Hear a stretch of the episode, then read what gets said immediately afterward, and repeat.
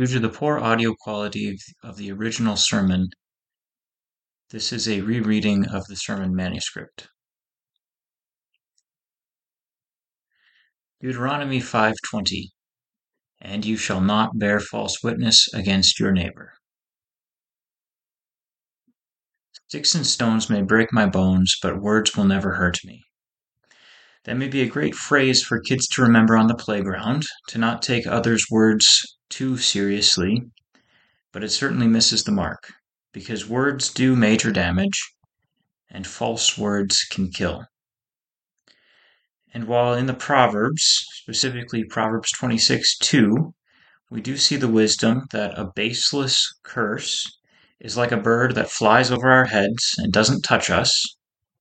We also see from the Proverbs wisdom for how to be careful with our words and how to deal with the consequences when we or others are not careful with our words.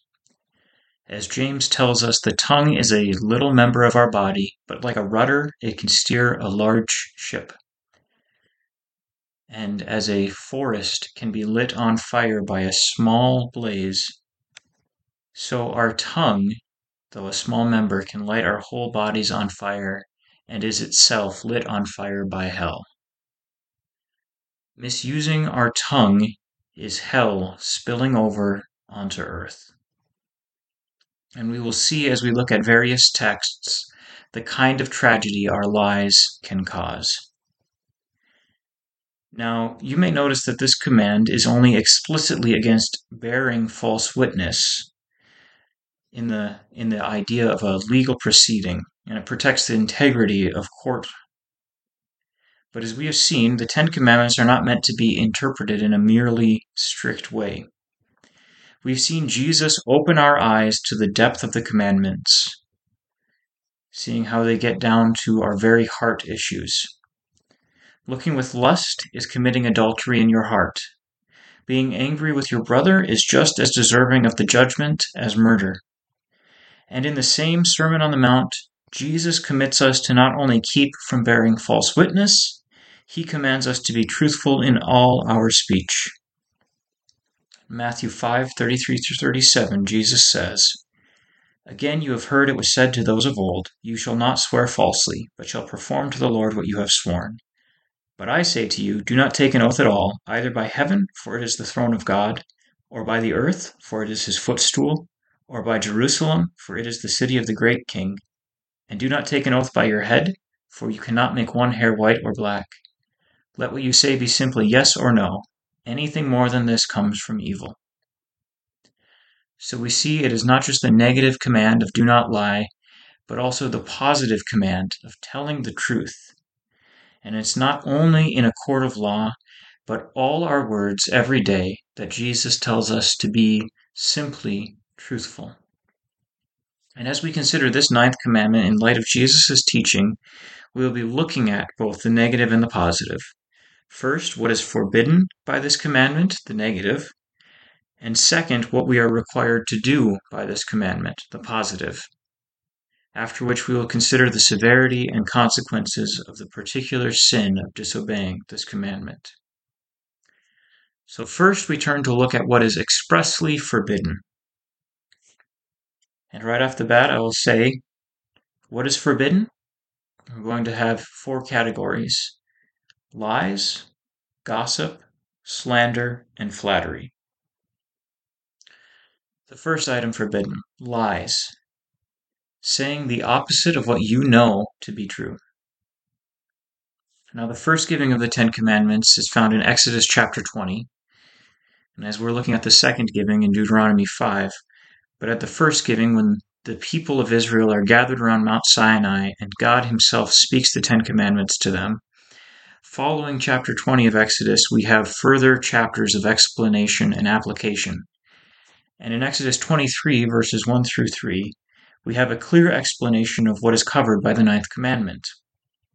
There it reads You shall not spread a false report. You shall not join hands with a wicked man to be a malicious witness. You shall not fall in with the many to do evil, nor shall you bear witness in a lawsuit, siding with the many so as to pervert justice nor shall you be partial to a poor man in his lawsuit.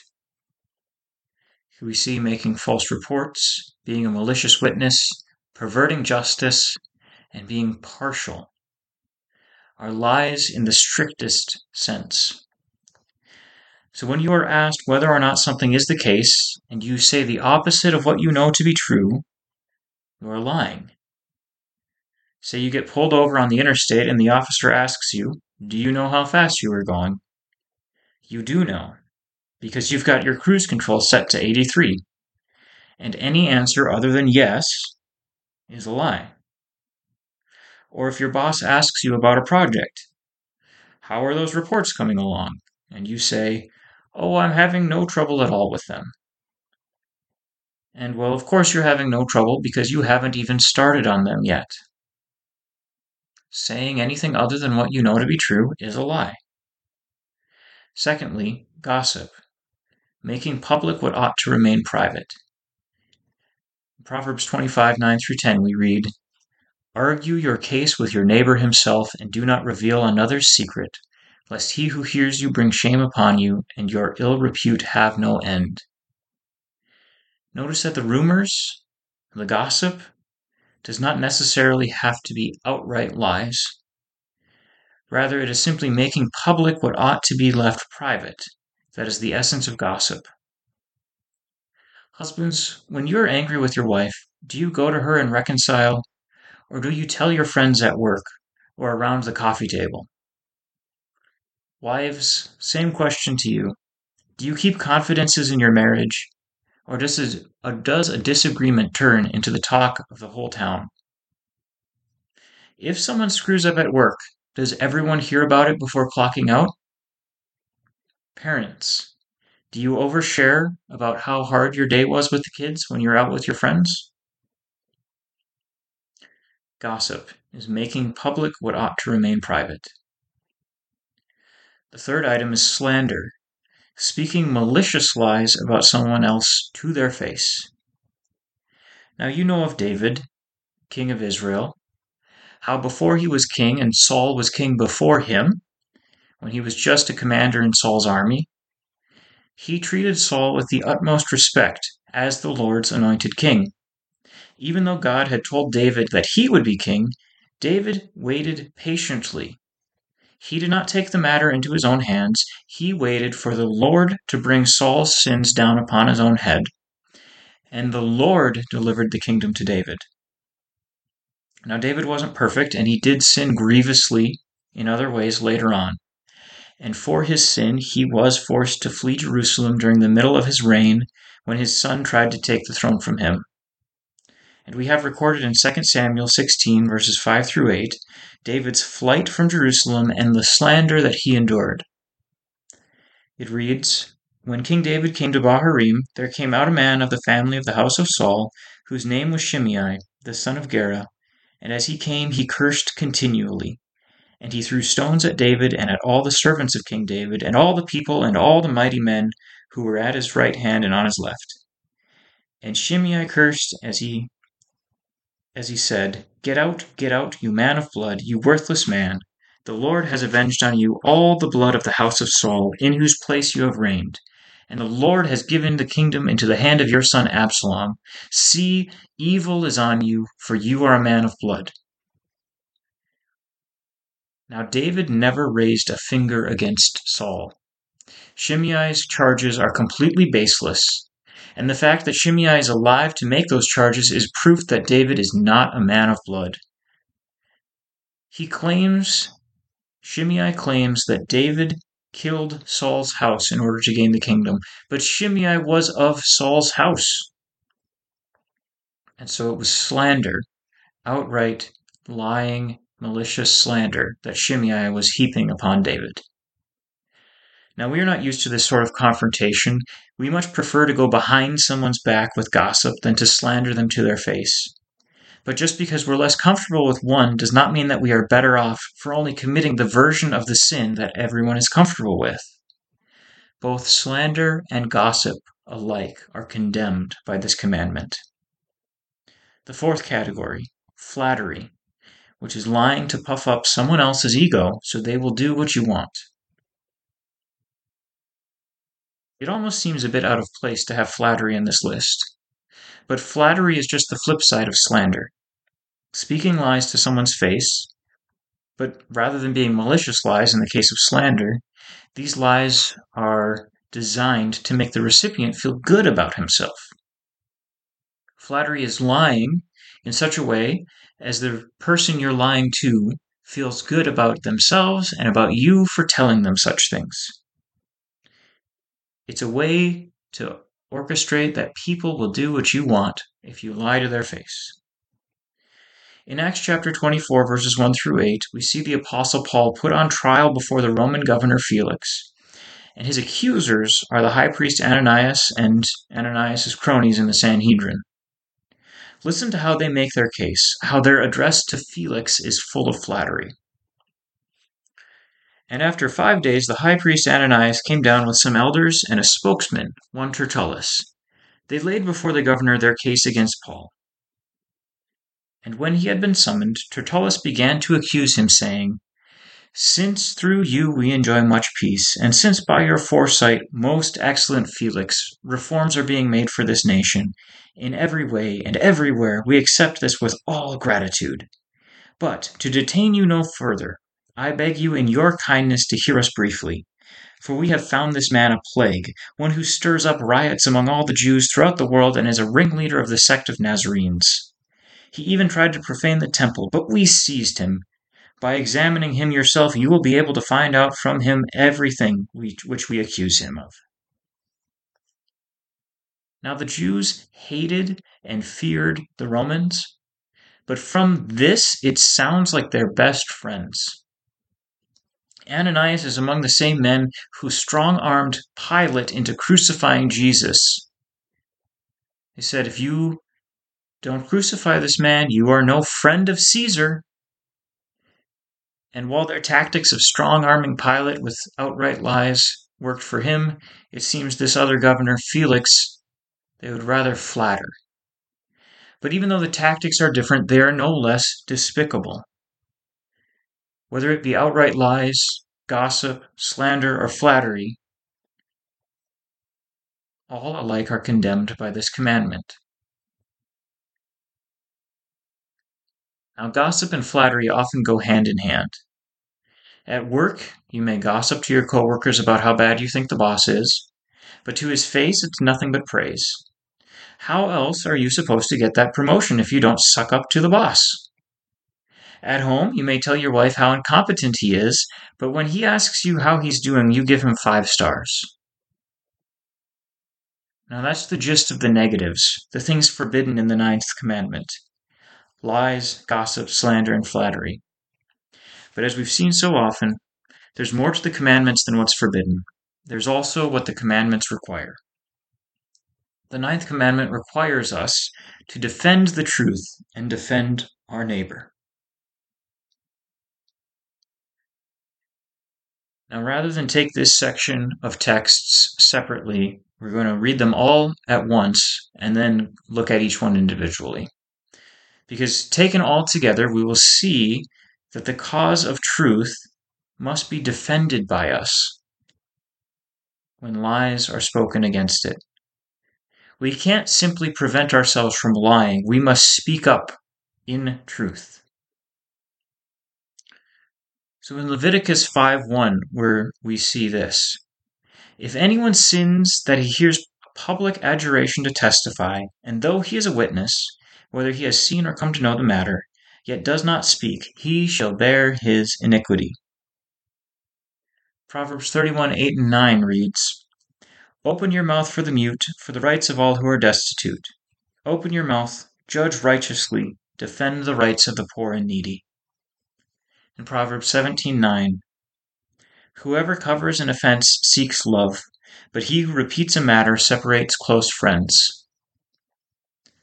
So now, starting with the passage in Leviticus, we see that it is a sin to withhold your testimony on the truth of a matter when asked. Say you are a witness to a crime, and the police start asking for witnesses to come forward. Now, nobody knows you saw it, but you did. But if you simply shrug off the call to come and testify, whatever reason you do, Saying nothing is sin.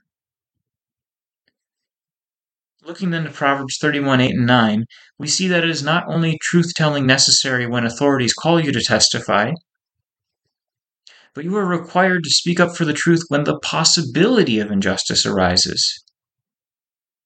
It says, Open your mouth for the mute, because the mute can't speak for themselves.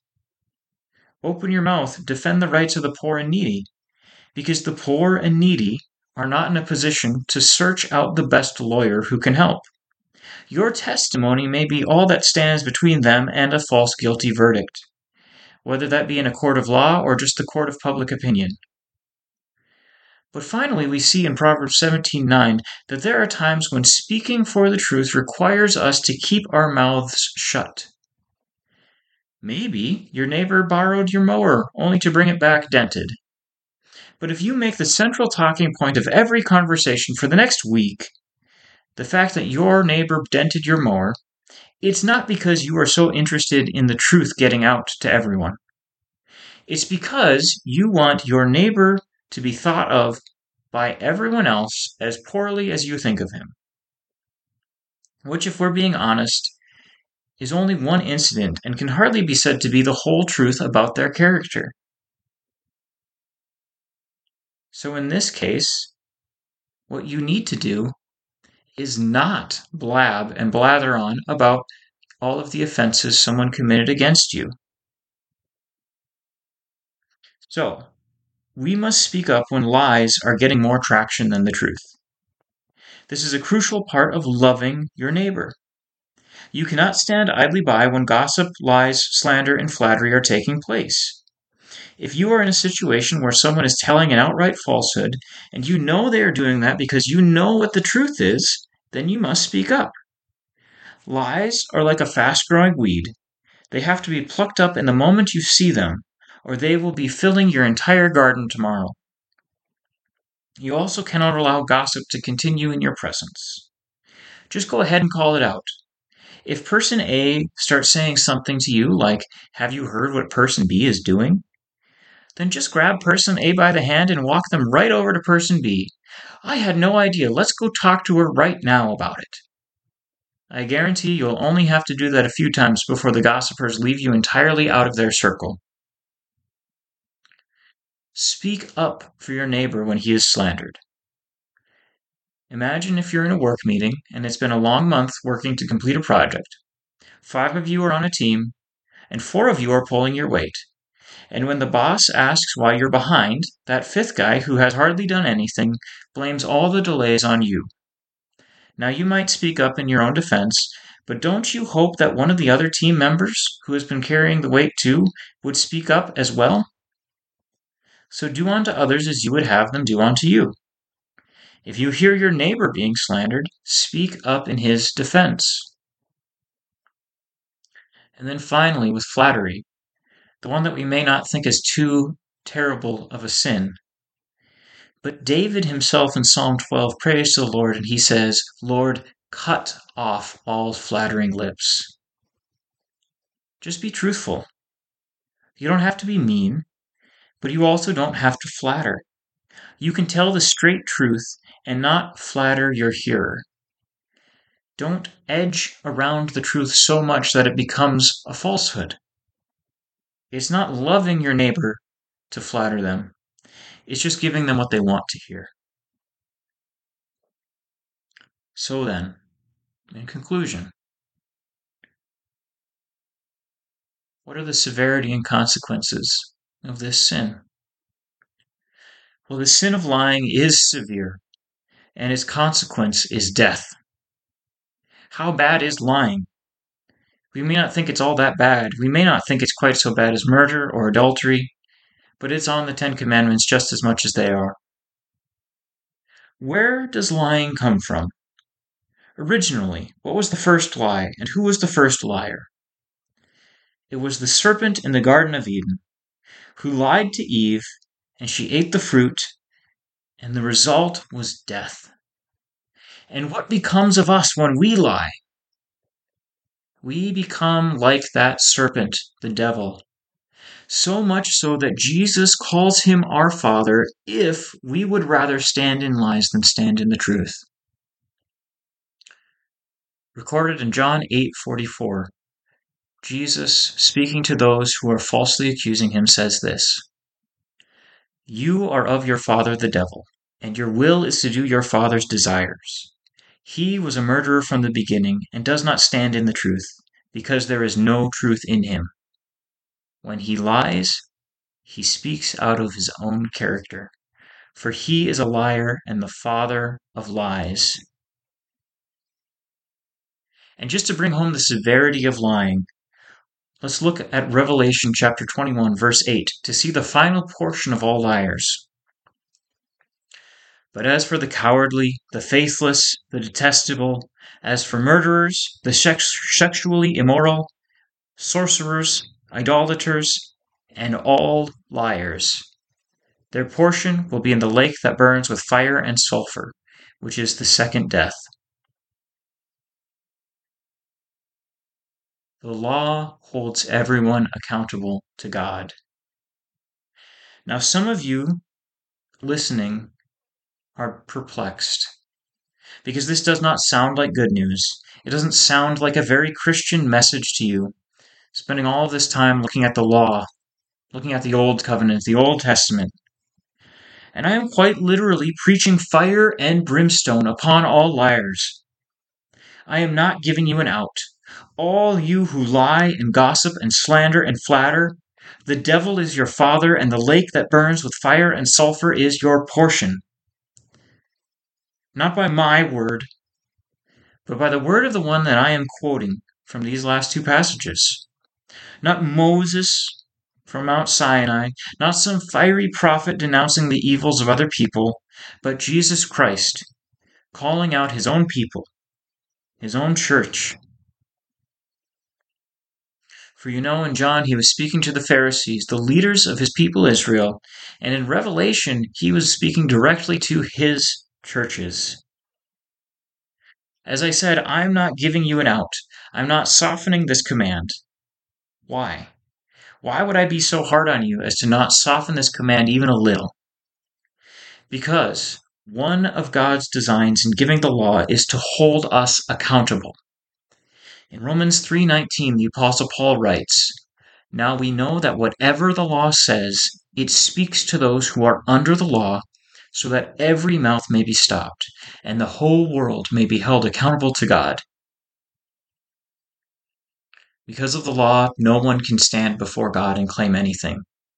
We all put our hands on our mouths and give him glory as the one who reigns and the one who makes the rules and we have done nothing that we can hold up as worthy of his goodness.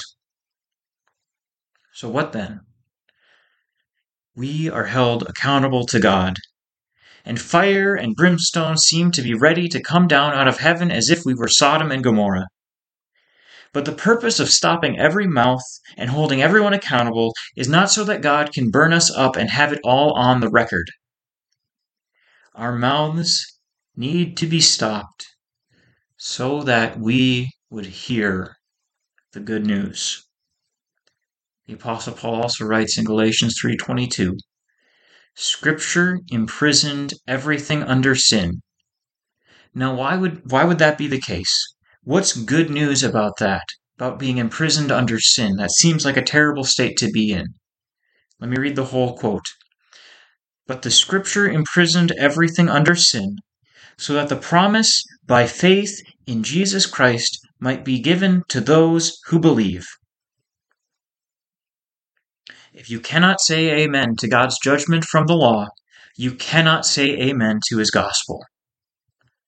If you are not willing to approve of God's righteous judgment, you are not willing to believe his gospel.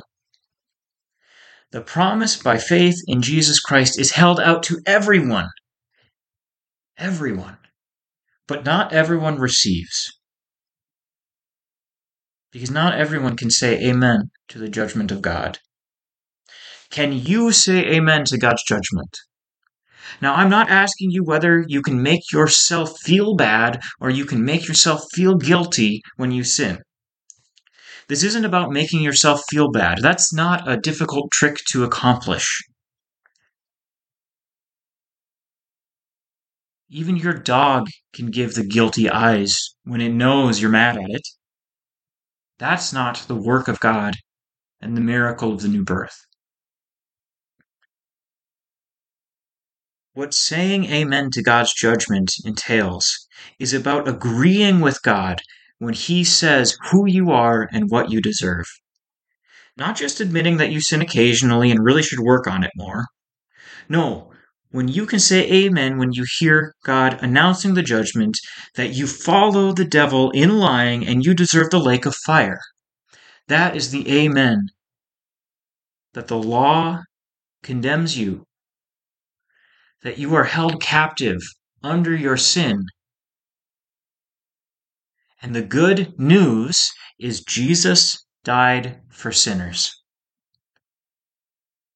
If you maintain in your heart, whatever your lips may say, if you maintain in your heart that you are not really the kind of sinner that needs Jesus to die for him, then you do not have Jesus, and you are still living in your sins.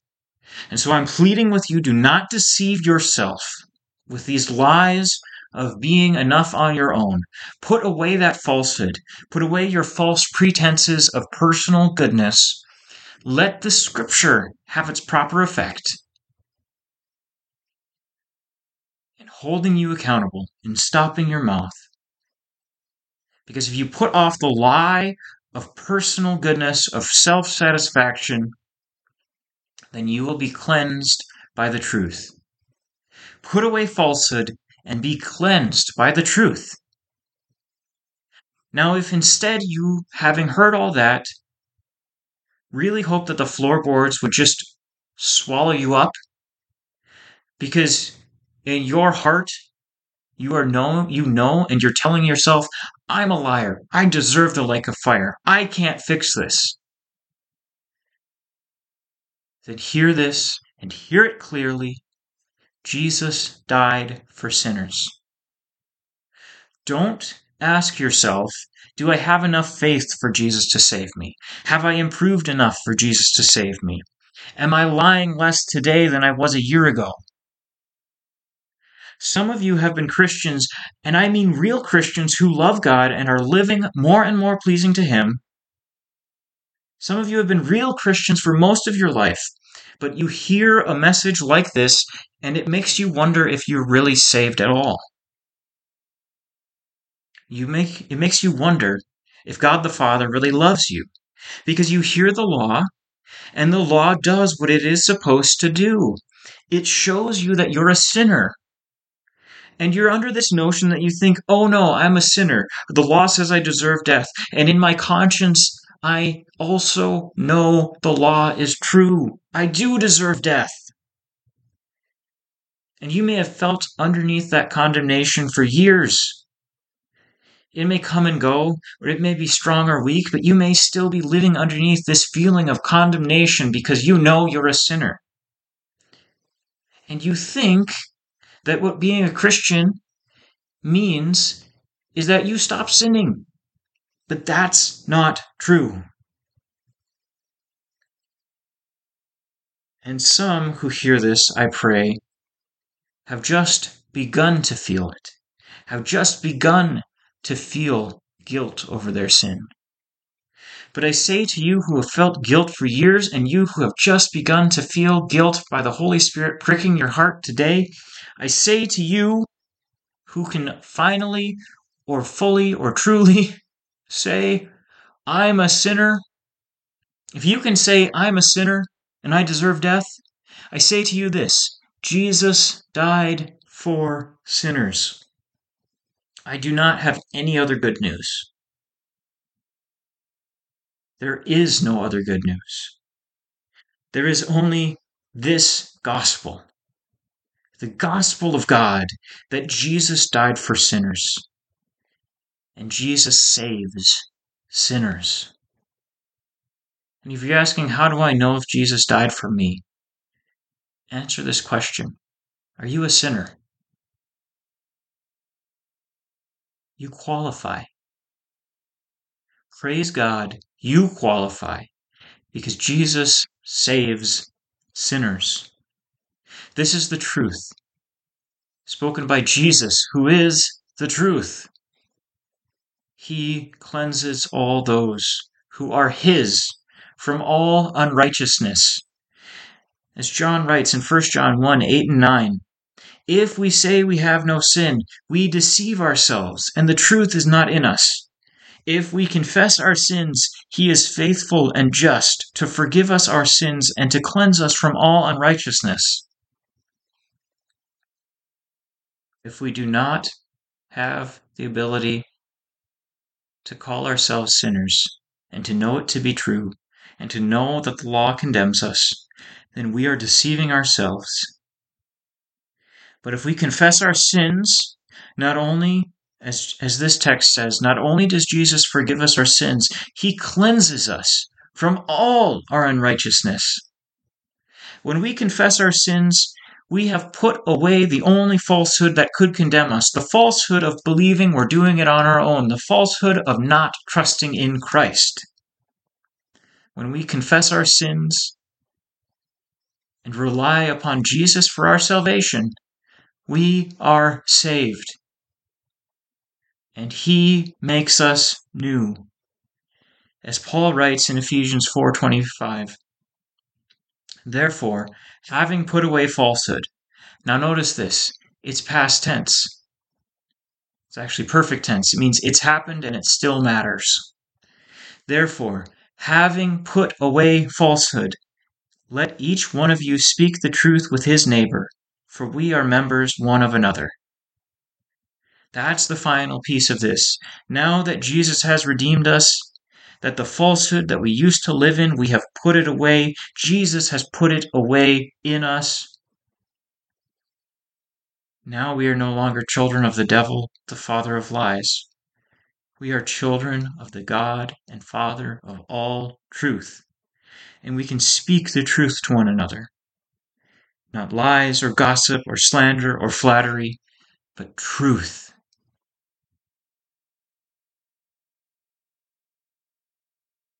Grace and peace be to you in Jesus Christ. Amen.